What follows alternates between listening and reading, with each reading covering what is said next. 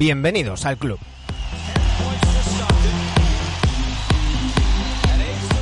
Teníamos muchas ganas de baloncesto, teníamos muchas ganas de NBA y empezó la burbuja. Después de prácticamente cuatro meses sin ver una pelotita naranja rodeados de cámaras y contra rivales, pues lógicamente eso se ha notado. Hemos tenido partidos que han estado bastante bien y partidos muy carranza NBA.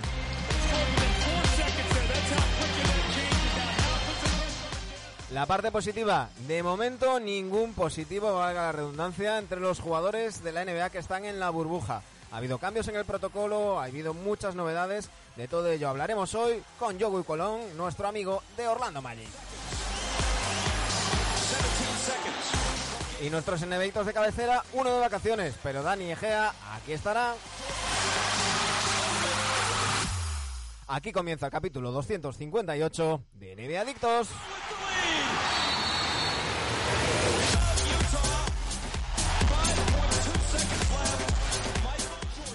Y me sigue costando decir esto cuando tengo el sol pegándome en la espalda, aunque sean las 9 y 28 de la noche aquí en Ogrove, en Galicia.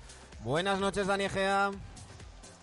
Hola, ¿qué tal? Muy buenas desde Tarragona, eh, a mil kilómetros de ti. Aquí ya es de noche. Ahí ya es de noche, ¿no? Casi noche. Bueno, aquí, aquí aún tenemos, aquí aún tenemos un poquito más. Yo creo que, yo creo que en Florida mm, debe pegar bien el sol ahora. Si no, no creo que nuestro amigo Joey esté, esté pasando frío. Joey, muy buenas tardes, buenos días. No sé si has comido o no. ¿Cómo estamos? Buenas tardes, buenos días. Para nosotros siempre es de noche acá, aunque, aunque sea de día, ¿no?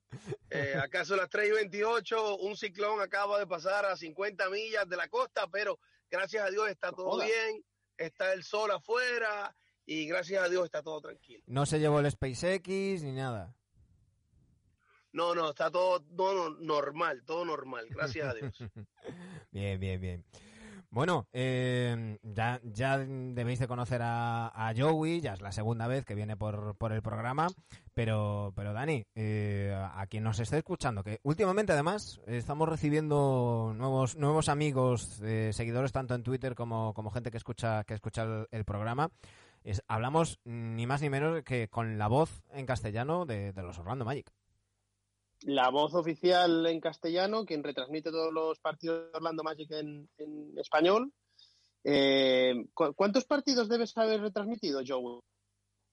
Pues mira que no le he contado, son 22 temporadas que he estado con ellos, eh, varios, varias carreras hacia el playoff profundo, hemos estado en dos finales, eh, pero nunca me he puesto a contar cuántos partidos. Hasta ahora no he fallado uno tocando madera, gracias a Dios.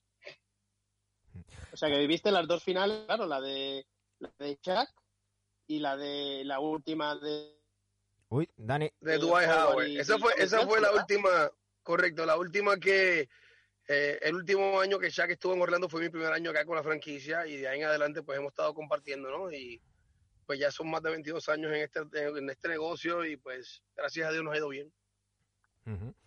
Eh, y ahora has vivido dos finales, has vivido playoffs y ahora vives la burbuja. Ahora vivimos una pandemia, lo que nunca pensamos vivir, ¿no? En Estados Unidos y en el mundo. Eh, pasa cada 100 años y a nosotros nos tocó, ¿no? Nos tocó, ahorita acá en la Florida nos está tocando duro, duro, duro, pero para adelante, ¿no? Estamos en una burbuja nosotros también. Es algo un poquito especial. Nunca antes había pasado, todo es improvisado y hay que tomar la, la, las, las, amargas con las dulces. Uh -huh. eh, Joey, eh, a, aquí, bueno, siempre, siempre remarcamos que hay una mentalidad diferente en muchas cosas eh, respecto a Estados Unidos, con, en nuestro caso en, en España, que es donde, donde vivimos.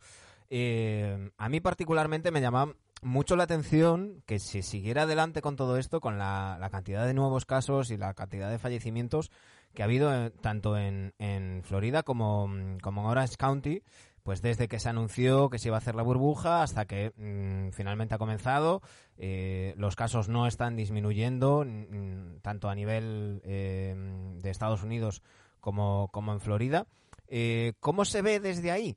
Porque a mí, ya te digo, a mí me llama mucho la atención, ¿no? Que, que se, por llamarlo de alguna manera, se priorice, bien sea el negocio de la NBA o bien sea el entretenimiento de, de los de los mm, de nosotros en este caso antes de, eh, decir bueno vamos a, solucionar esto y, luego ya iremos con, con lo otro ¿Cómo, ¿Cómo, lo veis desde ahí dentro? Bueno, acá pues eh, como comunidad en la Florida, Orlando, sí, Orange County, pues no es uno de los más fuertes, es el área de Miami, Dade County, donde más casos positivos hay. Pero sí, acá también hay casos positivos. Estás hablando de, eh, estamos hablando de aproximadamente 9.000, 10.000 por día. Creo que hoy fueron 4.750 casos positivos que pues, ocurrieron ayer. Dentro, dentro en sí de la burbuja en sí, pues creo que estamos más seguros que en, cualquier otro sitio, ¿no? El, eh, eh, la NBA ha hecho un súper trabajo.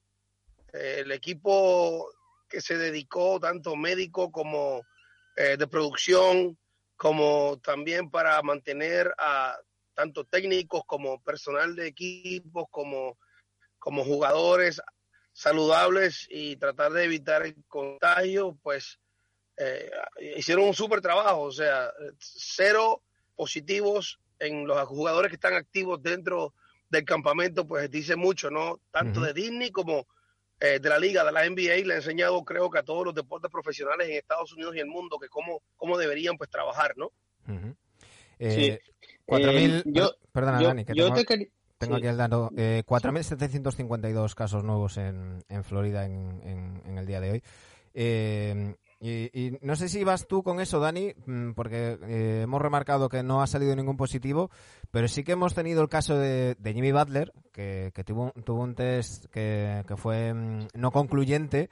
Y eso ha provocado que, cambie el protocolo, ¿no? Porque nos hemos enterado que alrededor del 0,5% de los test que se hacen resultan inconcluyentes y de esos inconcluyentes la inmensa mayoría, sobre un 90%, suelen ser negativos que por lo que sea, pues, pues quedaron en, inconcluyente.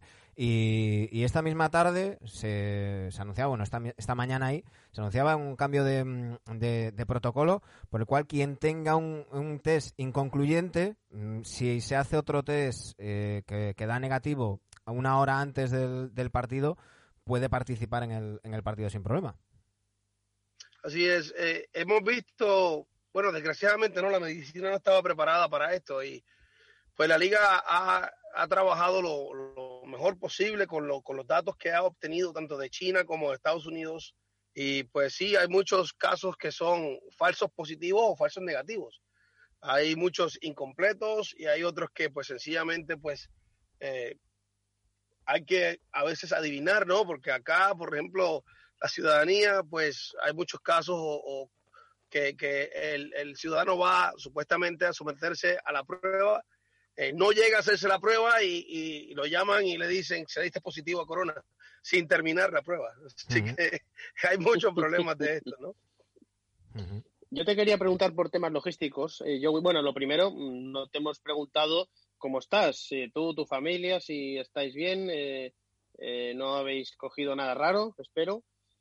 Gracias a Dios, no, todavía estamos vivos, estamos bien, este, saludables, la familia cercana, sí, está bien. Hemos tenido varios parientes que desgraciadamente se han contagiado con el virus, pero pues ya también, también, y pues seguimos hacia adelante.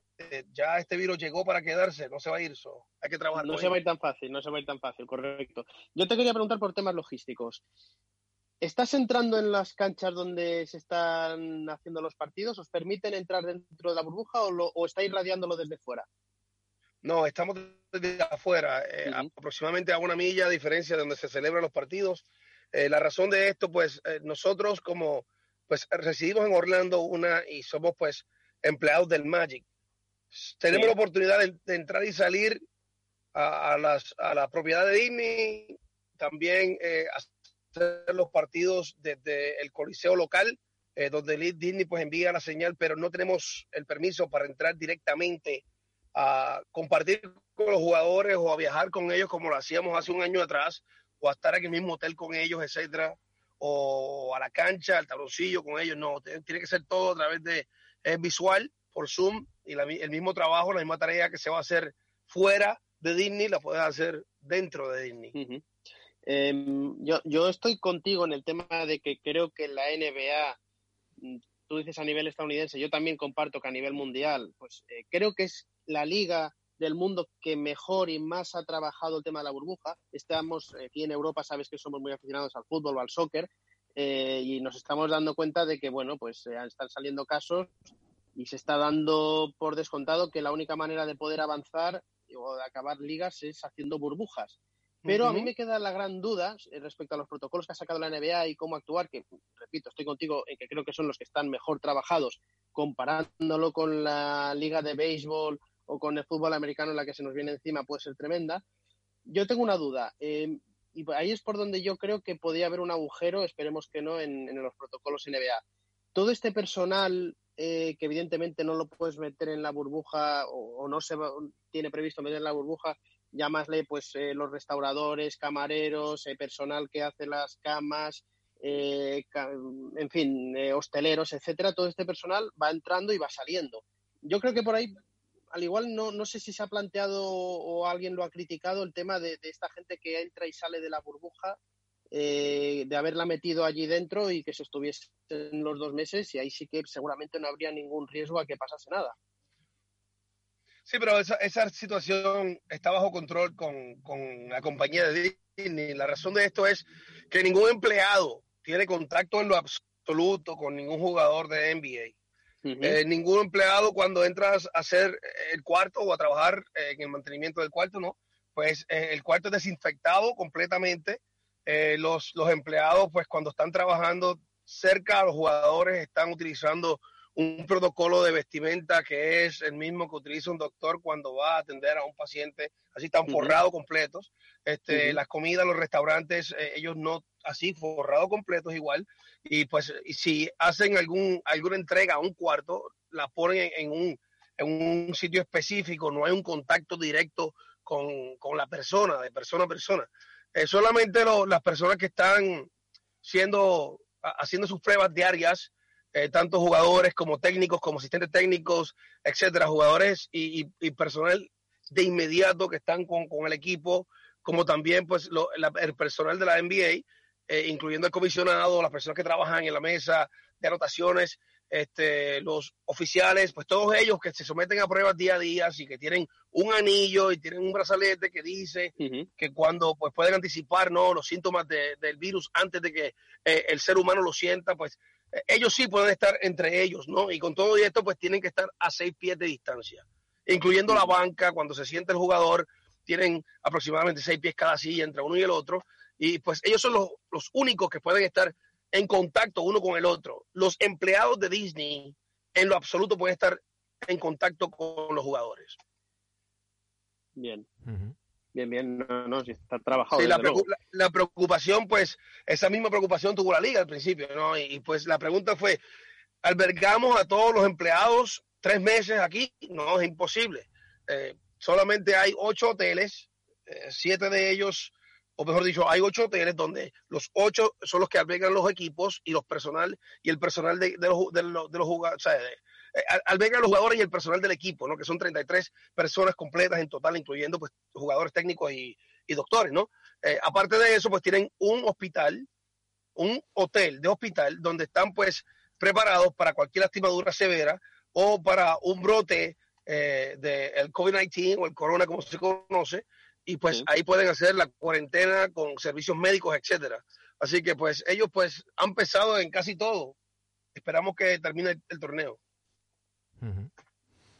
Bueno, lo, que está claro es que, como decíamos antes, mm, ya llevamos unos cuantos días y, no ha habido ningún positivo y eso es, eso es muy buena señal y eso es, es diferencial respecto a otras competiciones que hemos visto cómo han ido teniendo positivos, eh, aunque fuera ya casi al final de la competición, una vez terminada la competición, y, no tiene nada que ver con, lo que está pasando en la, en la NBA.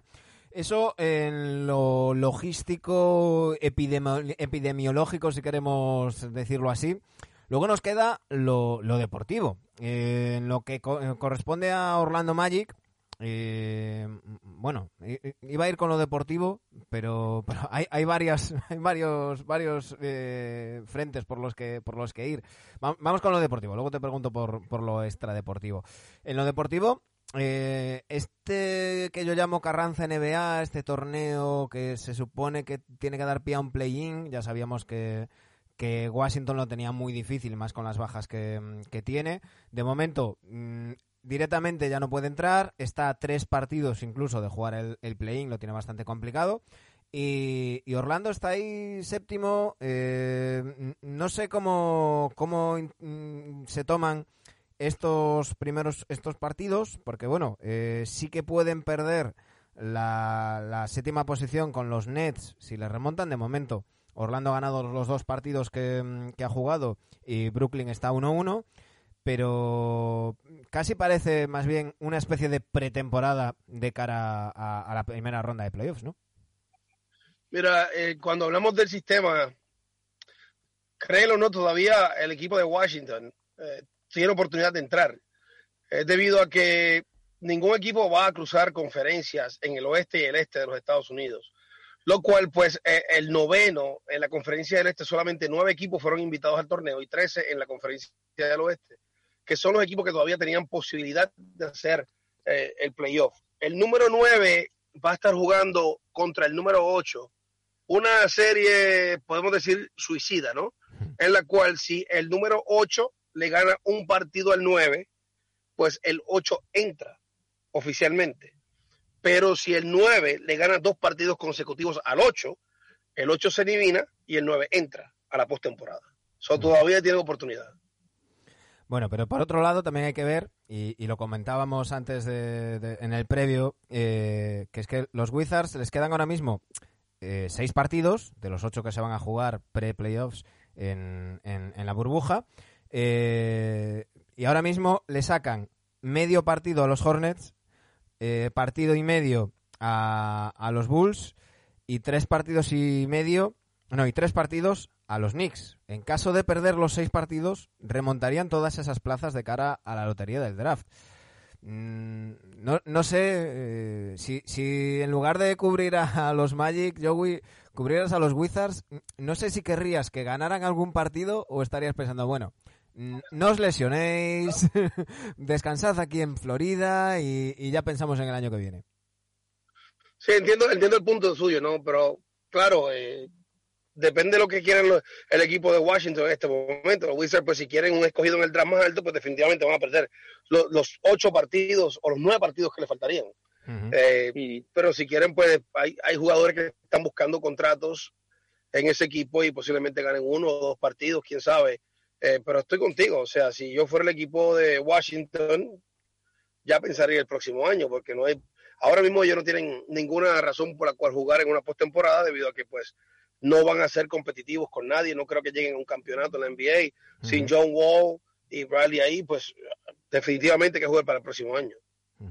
¿Dani? Sí, y, bueno, y hay que hablar de, hay que hablar de los Magic deportivamente porque los están, los estáis eh, haciendo muy bien, Joey. Eh, los dos, bueno, sí que es cierto que estos partidos hay que cogerlos un poco con pinzas, pero, pero ya veníais de una buena racha antes de que se parase la, liga. Mm, yo creo que eh, más allá del séptimo no vais a poder pasar, porque bueno, está Filadelfia por ahí, pero yo creo que os pilla un poco lejos. Yo creo que el séptimo lo tenéis hecho, yo creo que lo de Brooklyn es un poco tal, bueno.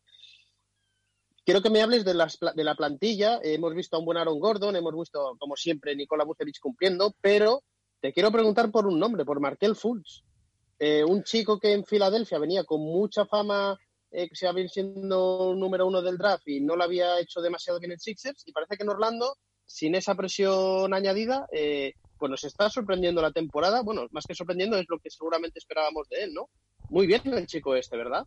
Correcto. Yo creo que hubo un mal uso de la franquicia de Filadelfia con Markel Fultz. Ellos tenían la indecisión de utilizar a Ben Simmons como armador y siendo el escogido número uno Markel Fox, que ellos pues escogieron al mejor jugador disponible en ese draft, en ese año, pues siendo un armador, ellos pues no podían tener a Markel Fox en cancha cuando querían desarrollar a Ben Simmons como armador, siendo un armador de 6-8, en la cual pues muchas veces en partidos de pretemporada o exhibición pues los lo han jugado como un delantero fuerte, un pivot. Eh, ellos querían a Ben Simmons en esa posición de armador y por eso, pues teniendo a McCullough también en ese equipo y el novato pues siendo Marquez Fox, ellos para mí no utilizaron responsablemente a Fox. Para mí, mi punto de vista, mirando de afuera, cuando yo agente de un jugador veo que eh, la producción de mi jugador está disminuyendo y está bajando y, y, el valor de él en el mercado entró número uno, escogido número uno, pero yo ha ido mucha mala fama, que si hay que cambiar el tiro, que si, que si él tiene problemas en los hombros, que si no hay confianza con él, le creas una duda al jovencito, porque recordemos que son jóvenes. Eh, y esto pues, eh, al, al cambiar de Filadelfia a Orlando, pues hay un nuevo hoy, salió el sol, vienes a una franquicia donde confían en ti, donde te quieren, donde te dan todo el apoyo posible donde te dan un año completo para que, para que te pongas saludable y si tienes una molestia en el hombro, pues que la corrijas y donde pues caes nuevamente en confianza, ¿no? Y en el tabloncillo hay muchos jugadores acá en la NBA que son talentosos. Todos los jugadores que están en la liga son talentosos. Donde se diferencia uno y el otro es en la confianza que tú tengas en el juego cuando estés trabajando en la NBA con el mejor talento del mundo. Y ahí pues Fox estuvo un año fuera, practicando, desarrollando otra vez su tiro, tomando confianza en tu tiro. Y pues un técnico ha ido todo el tiempo hablando con él, ha estado cerquita de él hablándole, ganándose su confianza y él ganándose la confianza también del técnico.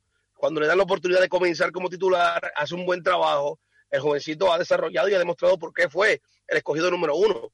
Desgraciadamente, nacionalmente acá en los Estados Unidos no le dan el puesto a, a Fox como están diciendo como que fue un mal escogido de Filadelfia, o como llaman en inglés, un boss, siendo un mal escogido, o que él no jugó a la expectativa, o participó a la expectativa de que, de que ser un jugador escogido número uno, pero tampoco tuvo la oportunidad para hacerlo. O sea, para mí, pues ahora se le está dando la oportunidad y ahora están viendo el por qué Marquez Fox es el jugador que fue escogido número uno. Eh, tenemos una última por mi parte. Eh, ahora mismo, cuando estamos grabando esto, tenemos NBA en directo y estamos viendo un partidazo que lo tenemos ahí de fondo puesto, que Miami-Toronto. Ahora mismo os cruzaríais con Toronto en esa primera ronda. Eh, todo el mundo habla de Milwaukee en el este para las finales NBA. Eh, ¿Lo ves tan, tan, tan favorito Milwaukee para llegar a las finales o crees que estos Toronto Raptors que, que se les va a Kawhi Leonard y siguen ganando partidos y siguen jugando muy bien no sé si también meterías en la pomada a Boston o estos nuevos Sixers o incluso Miami, que a mí me gusta mucho. ¿Crees que os pueden rascar un poco algo a Milwaukee o vosotros a Toronto directamente? Bueno, hasta ayer nosotros tenemos esperanza de dominar a Toronto. Toronto es un super equipo. Y volvemos al tema de la confianza. Estos jugadores con Kawhi en su equipo llegaron a ganar un campeonato. O sea, todos ellos, toda su plantilla, tienen confianza del campeón y la experiencia que no se compra. So, ellos se sienten que ellos pueden salir del oeste nuevamente y podrían dominar a cualquiera en el oeste. Claro, este, este equipo de Toronto es un equipo completo. Si vieron el partido contra los Lakers, los Lakers se veían bien mal por la forma en que parea cada uno de los jugadores y por posición el equipo de Toronto con el equipo de Los Ángeles Lakers, al igual que con el equipo de los Clippers, al igual que con, equipos que pueden salir del oeste. Eh, nosotros pues hasta ayer teníamos esa esperanza porque Jonathan Isaac estaba saludable. Ah, eh, desgraciadamente ayer pues se lastima la rodilla izquierda nuevamente y pues necesita una operación en su ACL y eso pues le va a tomar ocho meses, un año en regresar. Isaac es una pieza muy importante para nosotros, tanto defensiva como ofensiva. Es quien parea con Pascal Siakam, que es quien ha, llevado, ha llenado las zapatillas de Kawhi Leonard cuando se fue. Y pues por esta razón el equipo de Toronto sigue ganando. Para el Magic va a ser bien difícil dominar una serie en contra de un equipo de Toronto sin Jonathan Isaac. Al menos que continúe lanzando como está últimamente lanzando, que está lanzando para un 50 de campo y un 60 de 3 en estos últimos dos partidos que se han visto muy bien ofensivamente. Sabemos que esto no va a ser así todo el tiempo, pero eh, tendría que tener una super serie ofensiva con mucha confianza. También entendemos que los jugadores que hay con el equipo Orlando en este momento ya aprobaron la, la postemporada, ya tienen esa experiencia, no tienen una experiencia de campeonato pero por eso es que vemos un Aaron Gordon mucho más confiado en el tabloncillo. El mismo Isaac cuando regresó, eh, Nikola Vucevic, a pesar de que tuvo una mala serie en contra de Marc Gasol, pues eh, él también ha mejorado como jugador, al igual que Ivan Fournier. Y por supuesto, Michael Fox, que no estuvo activo eh, al 100%, pero estuvo ahí con el equipo todo el tiempo. Él está pues ahora pues listo nuevamente para llevar a este equipo a otro nivel. Eh, hay que decir que Jonathan Isaac eh, venía de una lesión que en principio los Magic contaban con que no, volviera en esta temporada 2020. Pero claro, la pandemia y que se alargara todo le dio la oportunidad de recuperarse y, volver en, la burbuja.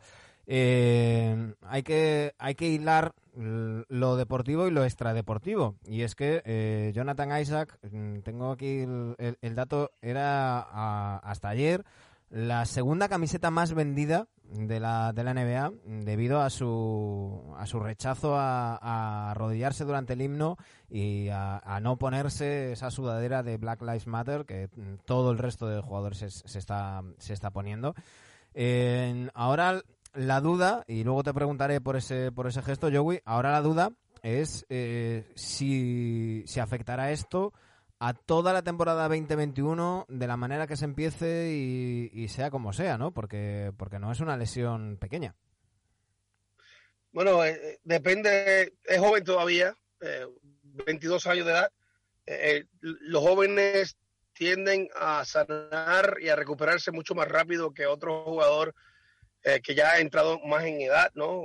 Un 30 años, 32 años, comparado con 22 posiblemente sean seis, ocho meses entre rehabilitación y regresar al tabloncillo. Eh, claro, pues todo depende como él pues muestre eh, su salud y, su progreso, ¿no?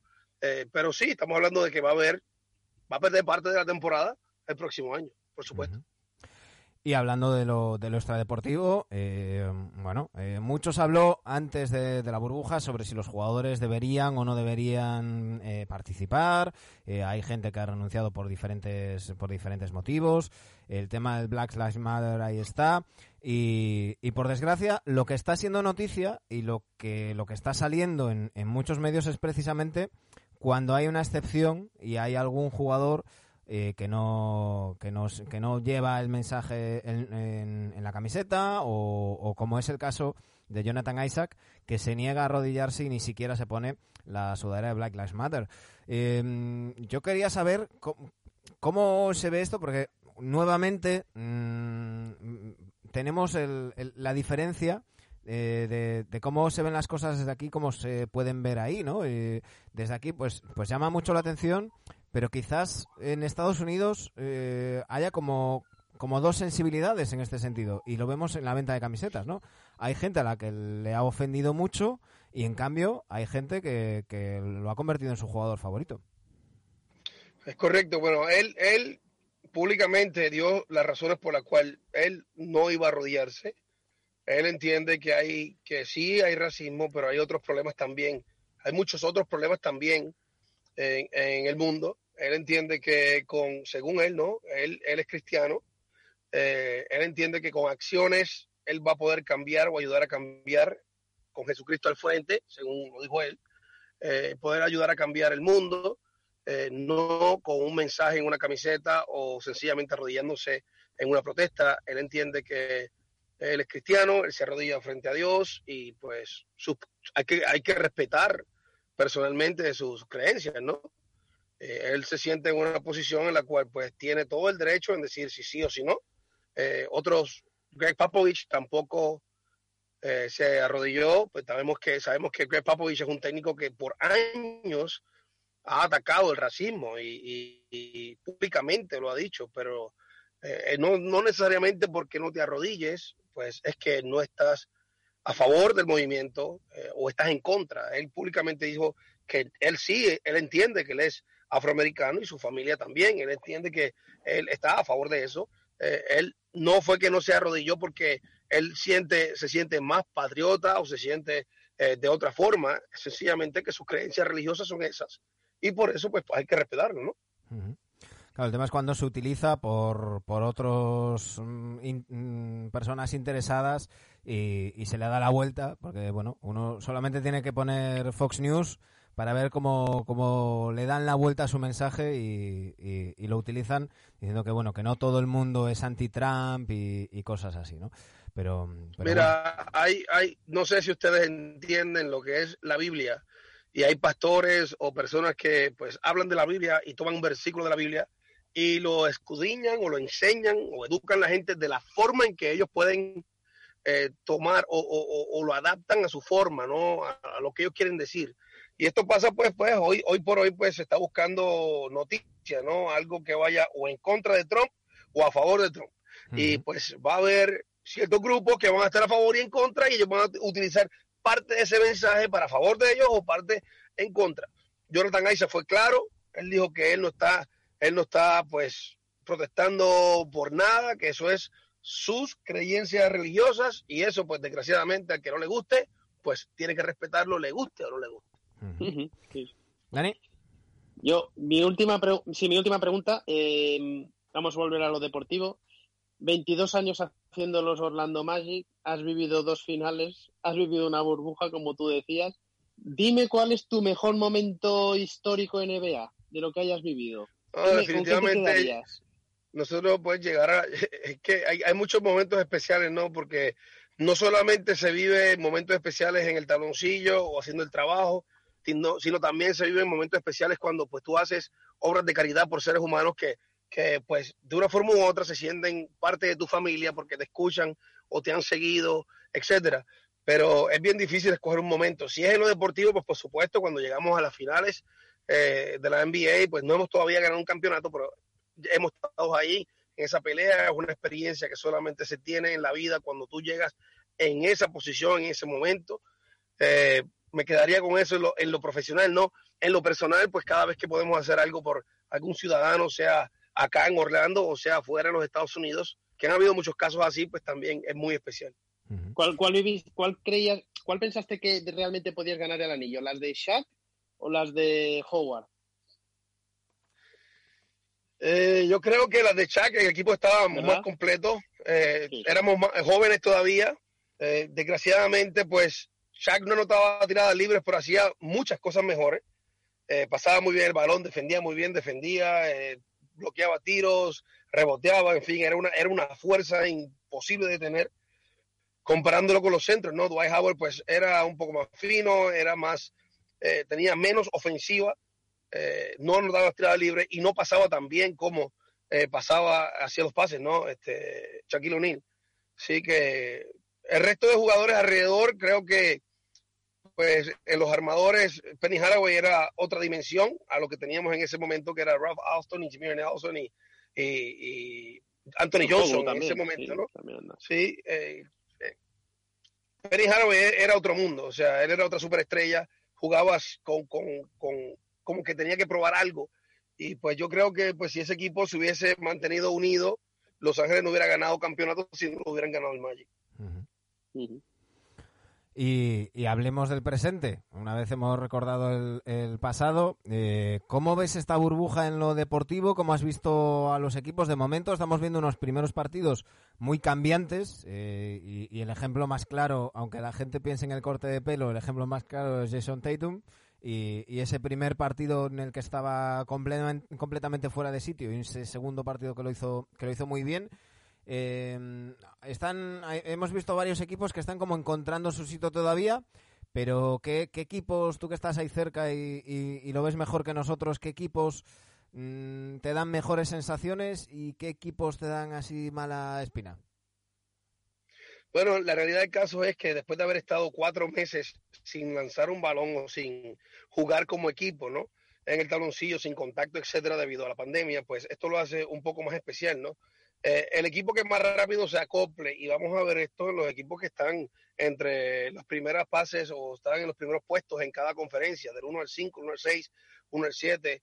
Eh, estos equipos pues ya tenían una química y no porque jugaron el primero o segundo partido mal, significa que van a jugar mal el resto de la temporada o el resto de los ocho partidos. Ellos van a caer en tiempo en cierto momento, la química va a regresar y en el playoff lo verán pues compitiendo un alto nivel eh, debido a que es como, como dijiste anteriormente, estos partidos pues se siente como si fuera de pretemporada, eh, debido a que estuvieron fuera mucho tiempo, se, se, ve todo el mundo que el ritmo ofensivo no está ahí, muchas veces la comunicación defensiva no está.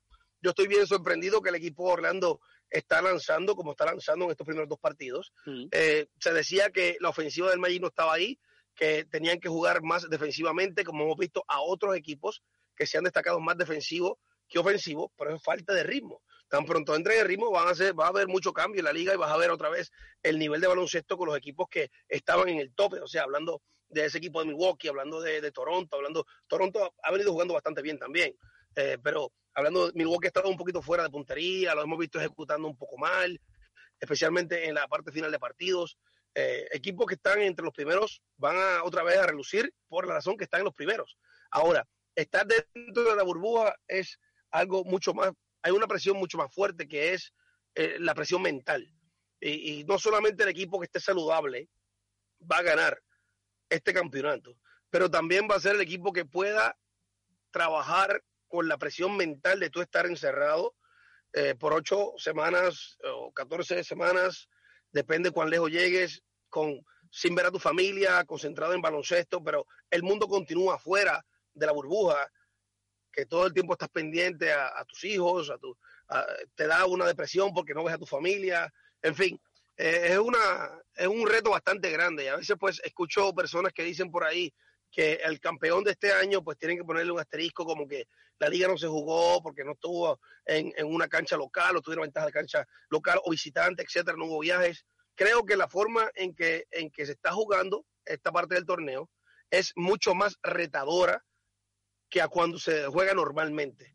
Todo el mundo tiene la misma habilidad, todo el mundo descansa igual, duermen en un mismo hotel, juegan en los mismos coliseos, en las mismas canchas, y tienen solamente pues eh, el deseo y la concentración de estar ahí hay que ver quién de ellos pues tiene esa parte más marcada y pues yo creo que va a ser mucho, mucho más difícil ganar un campeonato acá en la burbuja que afuera. Hmm. Yo aquí me, doy por aludido, yo para mí tiene un asterisco enorme y es que no porque no tenga mérito, eh, que, que, todo lo que dices Joey es verdad, pero para mí no es comparable, es algo distinto, ni mejor ni peor, distinto a lo que sería un campeonato normal. Por eso el asterisco. Eh, hay muchos mm, condicionantes, todos esos que has, mencionado, que, van a hacer de este campeonato algo mm, especial y como tal, pues para mí siempre llevará un asterisco. Eh, para mí eh, no, va a ser, no va a contar ni para bien ni para mal como un anillo más. ¿Ustedes han estado de casualidad en algún ambiente de Olimpiadas? Sí. Pues es exactamente, se siente el mismo ambiente. Cuando tú vas a, a unas Olimpiadas donde todos los equipos están centrados en un mismo lugar y ahí de ahí pues entonces se sale a trabajar y de ahí regresas sin ver a tu familia, es todo el deporte, deporte, deporte, eso es exactamente lo que hay acá en la burbuja. Bueno, Joey, pues ha sido un, placer tenerte de nuevo con, nosotros. Eh, siempre, siempre es una gozada que te pases por, por NBA Adictos, que nos traigas eh, la actualidad de, los Orlando Magic y de, la NBA desde, desde ese rinconcito de, Florida. Nos alegramos de que... Y, nuevos, y nuevos sistemas informáticos nos ha descubierto el amigo Joey. Mm. Para grabar. Y... Pues ya, ya saben que estamos siempre a la orden acá, lo que ustedes necesiten, estamos con ustedes todo el tiempo. Sobre todo nos alegramos de que todo esté bien, tanto por, por tema coronavirus, por tema huracanes y, demás, que, tanto tú como tu familia estéis bien, Joey. Así que nada, un abrazo enorme y cuando quieras, ya sabes dónde estamos.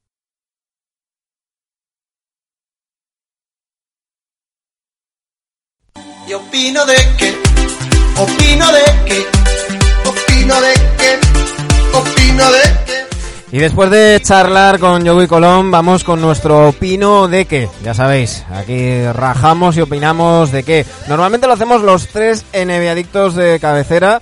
Dani Egea, quien os habla, Manu Planetario, y Sergio Gimón. A Sergio lo tenemos de vacaciones. Eh, bien merecidas, como, bueno, como, como siempre que tenemos vacaciones en el programa, ¿no, Dani? Pero, escucha, ¿no habíamos hecho un mes de vacaciones precisamente para incorporarnos a tope a la burbuja y ver los partidos. ¿Y ahora este también de vacaciones? La vida de gafas de fucker es dura. Del empresario. la vida de, de gafas de fucker es dura. Creando escuela, ¿eh? Creando escuela Jimón, ojo ahí. Eh, ya tenéis, lo hablaremos al final del, programa. Primero vamos a hablar de, de la NBA de la competición. Pero, pero ya tenéis en, en YouTube el vídeo donde nuestros amigos del programa hacen sus votaciones para, mm, para los, los premios NBA y, y creando tendencia, Sergio, mucha gafa de sol. Y hace mucho veranito, veo yo, ¿eh? Sí, sí. Jimón Style, va quedado como hashtag, Jimón Style, así que ya, ya sabéis. Bueno, Dani, eh, tenemos NBA. Eh, por cierto, eh, últimas noticias que estoy viendo por aquí.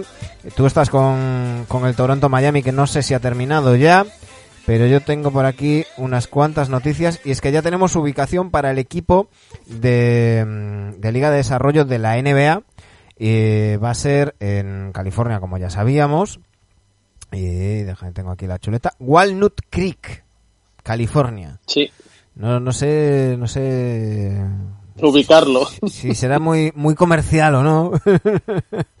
eh, pero bueno, ahí, ahí, ahí tendremos ese equipo de Liga de Desarrollo que, que ya sabéis que ha creado la, la NBA para los jugadores que quieren saltar al profesionalismo directamente desde el instituto, que no cumplen todavía con la edad mínima para la NBA y para evitar que se vayan a la liga australiana, a otras otras competiciones, como hemos visto varios casos en los últimos años, pues han decidido eh, tener ellos su propio equipo, el Pro Pathway Team, eh, pues pues para ir eh, formando y llevando a jugadores hacia hacia la, la NBA. Claro.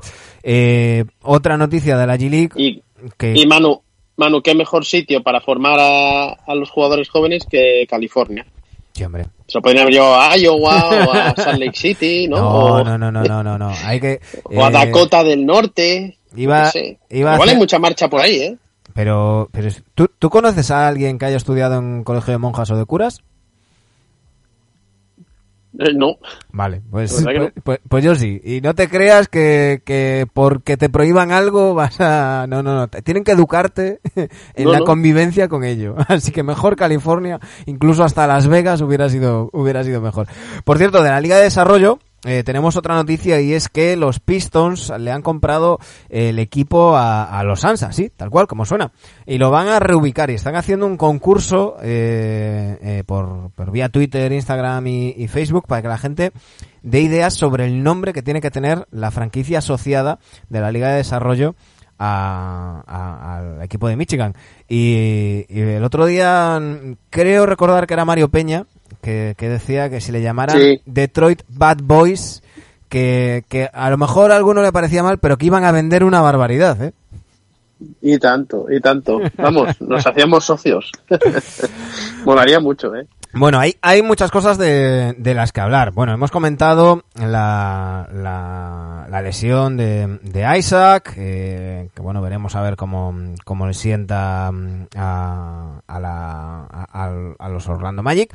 Eh, tenemos una baja en la burbuja temporal, que ya sabíamos que iba a pasar, como va a pasar la de otros varios jugadores, y es que Dennis Schroeder ha abandonado la burbuja porque su mujer va a dar a luz a, a su nuevo su nuevo hijo. Eh, sí, dice que, que, que Schroeder va a volver y estará listo para los playoffs. Así que bueno, cuentan, cuentan con, con ello, ya contaban con ello, ya lo habían hablado y, y es lo que tiene que ser. Y va a pasar lo mismo con, con Gordon Hayward y, y con un par de jugadores más y es lo que, Bueno, y lo que tiene que ser. sí, y el, y el problema, Manu, es, bueno, el problema es que ahora los equipos que empiecen ya a quedarse eliminados a partir de la semana que viene, eh, ¿cuántos van a querer aguantar ahí dentro?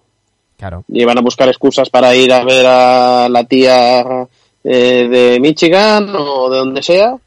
¿sabes? Eh, bueno, hay cosas que están evidentemente justificadas. Yo, yo en el trabajo, cuando tengo permisos de paternidad, bueno, que he tenido dos, lo tienes todo que justificar. Claro, y con los papeles y todo, ¿no? Cuando te casas o cuando hay un, un entierro tal, pues, pues no sé. Esta gente yo estoy convencido que van a salir y entrar y por ahí hay un riesgo eh, que puede ser enorme. ¿eh? Sí, porque bueno, ya hemos, ya hemos comentado el tema de, de- las cuarentenas. Zion Williamson jugando eh, tres días después de, de haber salido de la burbuja y haber vuelto, pero, pero bueno. El caso es que, mm, igual que hemos criticado, yo personalmente he criticado muchísimo el tema de esta burbuja con agujeros, eh, Vamos a dar por hecho que nos dicen la verdad. El caso es que de momento no hay ningún positivo. Eso es mucho más de lo que se puede decir de, de otras competiciones, con lo cual toca envainársela y, y darle la razón a la, a la NBA mientras siga siendo así. Así que eh, eh, algo Sí. están haciendo bien si no, si no salen positivos. Em, Hay que esperar a ver. El, el equipo fue Labrada no está, ¿no? Allí jugando. No, no, no, pero, pero por si acaso el Coruña ya está pidiendo que le den el anillo a ellos. Eh... bueno, ya está, ya está, A ver, si me la dejas votando yo entro, ya lo sabes. Sí, sí, sí. No, tienes mucha razón en lo que dices. También es cierto que la liga se reinicia el jueves pasado, llevamos muy poquitos días. Eh, y lo comentaba Joey, yo siempre he pensado que la liga norte, ya sabéis que yo sigo demasiado las ligas, el resto de ligas norteamericanas, y la única solución es hacer burbuja y está saliendo bien. Cuando mm. salga mal, pues, pues se criticará, se dirá o, o se dirá que ya lo sabíamos que iba a pasar y tal. De momento, como dices tú, Manu, Mira, leía, las cosas están saliendo. Leía la pasada madrugada eh, un, un, artículo en, en, The Athletic muy interesante eh, hablando de, MLS, de la, Liga Americana de, Fútbol, y, decían pues cómo, cómo los errores que detectaron en la burbuja que se hizo en el mismo sitio donde está la burbuja de la NBA, que se hizo con la MLS, pues que, que ciertos errores les, les sirvió para aprender y, y, que era una de las cosas que a la NBA y a Silver personalmente le había gustado de que la MLS quisiera copiar su, su protocolo de burbuja y es que eh, era una especie de prueba piloto de la que podía aprender la NBA. El caso de el equipo de fútbol de Dallas que llegó a la burbuja sin positivos y en tres días tenía nueve positivos, pues eh, al parecer en parte vino porque los empleados de un hotel que les servían la, comida y demás, pues allí había un positivo y a raíz de eso se extendió. De ahí el protocolo con, los trajes de, de CSI que, que, que, nos comentaba Joey, que van completamente mmm, en, embutidos en, en, no me sale ahora el nombre del, del traje, en un EPI, en un equipo de protección. En un EPI, sí. En un EPI y, y, y, a, y, así va.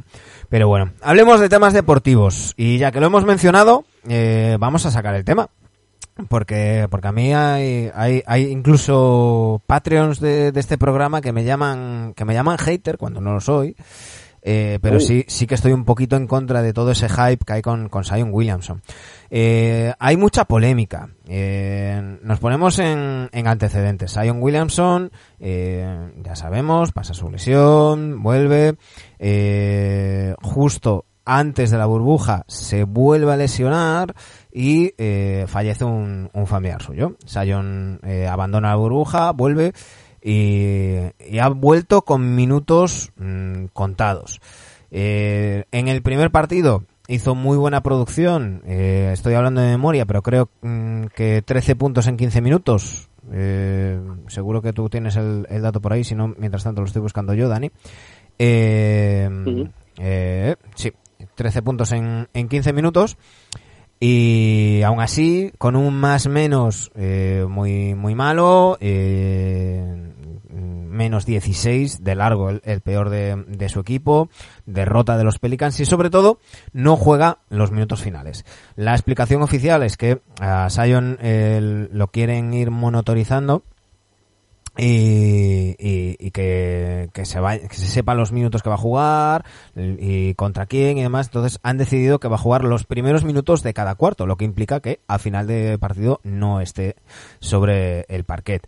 Eh, el tema es que en el segundo partido que los Pelicans pierden de paliza brutal contra, contra los Clippers, aunque luego lo maquillan al final y se quedan una, en una derrota de, de 23 puntos, llegan a ir perdiendo de 42 eh, y sobre todo al principio los, luego ya cuando, cuando la diferencia era de más de 20 puntos, pues, pues se dejaron llevar todos, pero sobre todo al principio los, los parciales con, con Sion eran, eran, eran horribles. Y es que eh, los, los Clippers mmm, se dedicaban poco menos que a dejar eh, que Sion hiciera su producción y defender al resto de, de sus compañeros.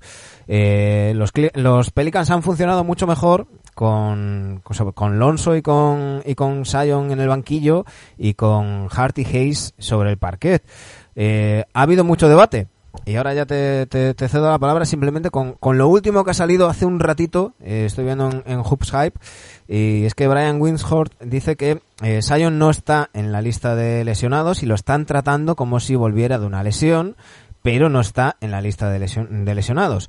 Dice, algo está pasando ahí, eh, cuando le ves jugar, parece que no está en condición para competir al máximo nivel. Le he visto jugar en los dos partidos y pienso que eh, no debería de haber jugado todo lo que lo que jugó. He hablado con un scout que me dice que debería de estar eh, eh, fuera de, o sea, ser baja hasta que mm, vuelva a estar en forma. Se mueve peor de lo que hizo en la Summer League el pasado verano cuando se hizo daño en su, en su segundo partido. Hay miedo en alguna, en algunos aficionados y en algunos periodistas de, que sigan a los Pelicans de que se vuelva a, lesion, a lesionar. Y, y, dice Kirk Goldsberry de Real GM, dice, no, no se ve bien, eh, definitivamente esto no, no se ve bien, algo huele a podrido aquí, algo está pasando. No parece el chaval que parecía que iba a dominar la liga en marzo. Eh, ¿Cómo ves tú todo este tema de, de Sion, Dani? La verdad es que tengo, tengo poco que decir. Eh, si el chaval está lesionado, que no juegue. Si le están forzando para jugar porque necesitan que salga en la televisión, pues bueno, pues mal hecho, ellos sabrán. Eh, que por dos partidos que han jugado los Pelicans en la burbuja, son dos partidos que han jugado los Pelicans en la burbuja, eh, deja de dominar la liga, pues, pues no me parece, no me parece razonable ese, ese comentario, ¿no? Eh, y tampoco me parece razonable decirlo en marzo, cuando volvió. Eh, no sé, yo creo que con Sion, no sé si es que hay ganas de que, de que sea menos de lo que puede llegar a ser, o hay ganas de que sea más de lo que realmente es, ¿no? a lo mejor pues no le estamos haciendo entre todos un favor al chico, no lo digo por nosotros, porque ni sabrá dónde si, si existimos nosotros, pero, pero bueno, em, hay que tener paciencia, tener paciencia. Con todos los rookies hemos tenido paciencia. Y, pues con este también habrá que tenerla en las condiciones que venía lesionado. Podemos entrar a, criticar eh, su estado físico, podemos entrar a criticar cosas técnicas, podemos entrar a criticar que está jugando y no tendría que estar jugando, de acuerdo, pero, pero de ahí a decir que, que ha pasado en dos, en cuatro meses donde además no ha habido competición, a de dominar la liga, no dominarla, pues me parece muy ventajista, ¿no? El tiempo dirá si es tan bueno como yo creo que es o es tan malo como pues, o menos dominante como, como puede pensar otra gente, ¿no? Yo es que creo que, tampoco tengo mucho más que decir, ¿no? Eh, yo yo sobre todo me quedo con ese mensaje, ¿no? Parece como que hay gente que quiere que sea menos de lo que es y hay gente que, que, que, sea más de lo que realmente puede ser. Vamos a darle paciencia al chaval, con todos los chavales estamos diciendo que tiene que tener paciencia, el chaval no le hemos escuchado declaraciones altisonantes como norma general. Eh, venía de ser una animalada este tío en la universidad, pues bueno, oye, démosle una temporada un poco en condiciones normales, ¿no? Que cuando empezaba a funcionar y a jugar en minutos, pues pasó lo que pasó también. Yo creo que, que bueno, pues lo, lo, que nos pasa los últimos años, ¿no? Ya no, ya no es, no es simplemente reciente, sino ya, ya lleva una temporada ocurriendo que se sobrereacciona muchísimo, en lo bueno y en lo malo. Y, y, me incluyo, ¿eh? Yo también me incluyo. Pero eh, tú comentabas el caso de Markel Fultz. Eh, Markel Fultz pasó de, de ser el nuevo Gary Payton a ser un tío que no valía para la NBA. Ahora de repente vuelve a ser la, la leche. Eh, yo creo que Sion mm, es un, es un tipo que tiene que adaptar su juego a jugar con, con personas mayores no contra, contra chavales a los que arrasa físicamente. Creo que eso le tiene que llevar un tiempo. Creo que puede tener una carrera brillantísima en la NBA si las lesiones se le respetan, pero creo que se le hace flaco favor, poco menos que poniéndole una corona en la cabeza y, diciendo que, ya tiene 7 o 8 anillos, y, haciéndole portada del 2K y, leyendo las cosas que, que, se tienen que leer, yo creo que se le hace, que se le hace un flaco favor. Luego está otro tema, y es que eh, hay, mm, y lo hemos visto muchas veces, jugadores muy buenos que simplemente no encajan entre ellos o que no encajan en un sistema. Yo creo que, eh, y luego hablaremos de, los Sixers, pero que pasa algo parecido. Eh, mm, Sion con Ingram, aún bueno. Sion con Lonso, aún bueno. Pero cuando están los tres, hay algo ahí que no termina de funcionar porque curiosamente cuando los tres coinciden en pista son los peores parciales de, los Pelicans, cuando teóricamente sus tres mejores jugadores deberían tener un impacto positivo. Eh, yo creo que ahí algo tiene que hacer o bien el entrenador y ajustar. Eh, yo lo tengo muy claro. Yo movería y sacaría a Sion desde el banquillo. Eh, claro, ¿qué pasa? El foco mediático y los titulares pueden ser mm, brutales. Y la presión de la gente de Sion, el entorno que, se suele decir y, demás. Pero yo creo que en estos momentos a Sion le vendría muy bien. Sales con los suplentes, juegas contra suplentes y, tienes oportunidad de liderar sin ningún tipo de duda el, el ataque de tu equipo y yo creo que le, que le podría venir bien. A veces mm, tienes que mover las piezas, ¿no? Cuando, cuando lo que estás haciendo no te funciona, tienes que probar cosas distintas. Bueno, puede ser una opción, pero repito, que, que, que, estos ocho partidos que tiene que jugar, que estos no valen para nada, que no vamos a dejar de que sean más favoritos o menos favoritos todos al año que viene por estos ocho partidos. Vamos, con estos ni con el resto de equipos, ¿no? Eh, necesitan una pretemporada, eh, bueno, ya la tuvo en su día, ¿no? En el año pasado, pero, pero bueno, una temporada que sea normal, ¿no? Que no sea esta temporada típica que, que, estamos viviendo. Y si tiene que salir del banquillo, pues bueno, yo, fíjate, yo creo que más es un tema, y siempre he pensado lo mismo, tema de entrenador. Tema de entrenador, que haga lo que tenga que hacer. Si tiene que salir uno del banquillo, pues que salga del banquillo, que busque lo mejor para el equipo, pero no eludamos la responsabilidad de los entrenadores, que muchas veces con la historia de, eh, bueno, es que eh, los entrenadores entrenadores malos, y oye, oiga, usted eh, le pagan para eso, es, un entrenador que, que lleva muchos años en la liga y, si no y si no lo consigue hacer, pues, pues, pues pasarán otros. Yo creo que ahí hay una base buena en los Pelicans y si al final se demuestra pues que hay algunos jugadores que no eh, que tras, tras haber pasado por otros entrenadores o otros cambios de juego, lo que sea, no, no rinden, pues bueno, eh, la franquicia decidirá. Eh, está claro. de quién tenemos que, hablar, que sí que movió fichas y que parecía que le estaban funcionando bien hasta el último cuarto de este primer y único partido que han jugado la burbuja, son los Sixers. Definitivamente, Ben Simmons salió en el puesto de, de cuatro, eh, jugando nada más y nada menos que, que 38 minutos, buenos, buenos números.